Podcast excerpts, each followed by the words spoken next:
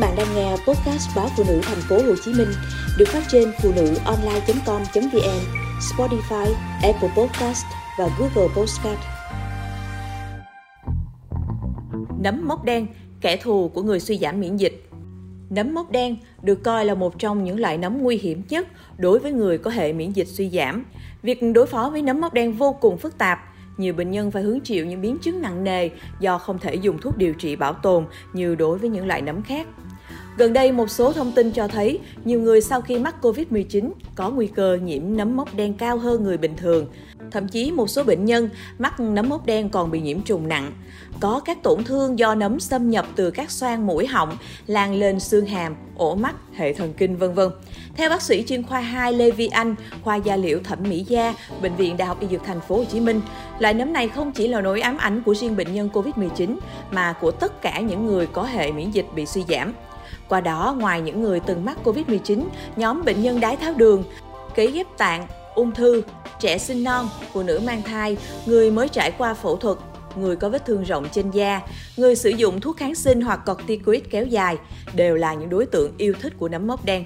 Trước đây, bác sĩ Vi Anh từng tiếp nhận một trường hợp nhiễm nấm mốc đen vô cùng nghiêm trọng. Bệnh nhân 30 tuổi, ngụ tại Ninh Thuận, đang mang thai tuần thứ 29, nhập viện cấp cứu trong tình trạng sưng đau dữ dội nửa mặt bên trái. Trước đó, bệnh nhân từng đi khám và điều trị ở nhiều nơi nhưng không chẩn đoán được nguyên nhân và triệu chứng cũng không thuyên giảm.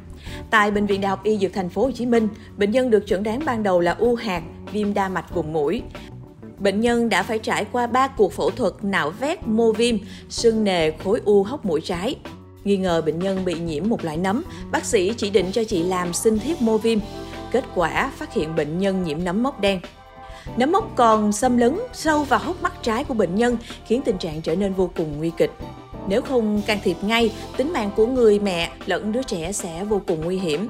Bệnh viện đã hội chẩn liên khoa để quyết định chờ thai nhi tròn 30 tuần tuổi, lập tức mổ lấy thai và nuôi em bé trong lồng kính. Sau đó, các bác sĩ phẫu thuật nào bỏ hết u mô hạt trong mũi cho bệnh nhân.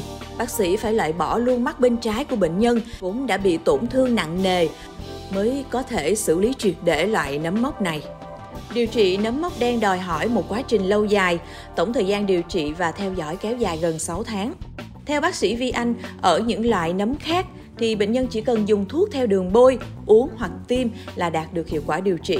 Tuy nhiên, đối với nấm mốc đen thì chỉ dùng thuốc thôi chưa đủ bởi thuốc không thể ngấm sâu vào trong các mô bị viêm, nhân của khối u hạt. Bệnh nhân phải được can thiệp phẫu thuật, nạo vét các mô tổn thương mới xử lý triệt để.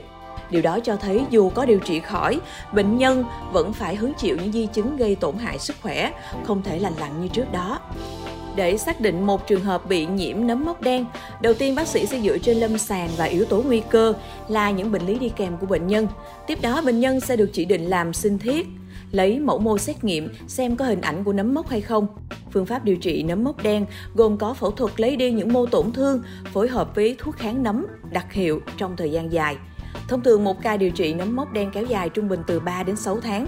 Nấm mốc đen luôn tồn tại trong đất, trên bề mặt của vỏ cây, lơ lửng trong không khí. Có hai đường lây nhiễm là hít phải và quẹt sờ tay có bào tử nấm lên mặt, mũi. Những người thuộc đối tượng nguy cơ nên tránh xa các nơi bụi bặm như công trường xây dựng, khu vực bão lũ vân vân. Khi làm vườn nên đeo khẩu trang để bảo vệ đường hô hấp, mang ủng cao và đeo găng tay cao su nhằm tránh tiếp xúc trực tiếp với đất, rêu.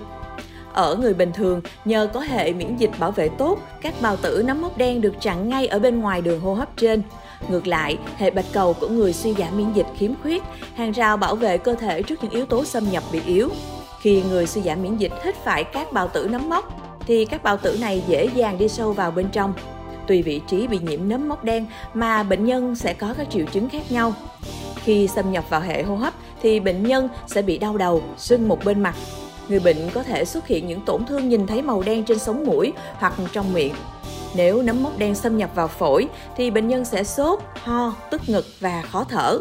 Bệnh nhân nhiễm nấm mốc đen đôi khi còn thấy tổn thương trên bề mặt da.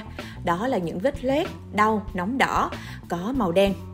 Phát hiện sớm những biểu hiện bệnh do nấm mốc đen gây ra để can thiệp điều trị kịp thời cũng làm giảm bớt di chứng tổn thương cho người bệnh sau này.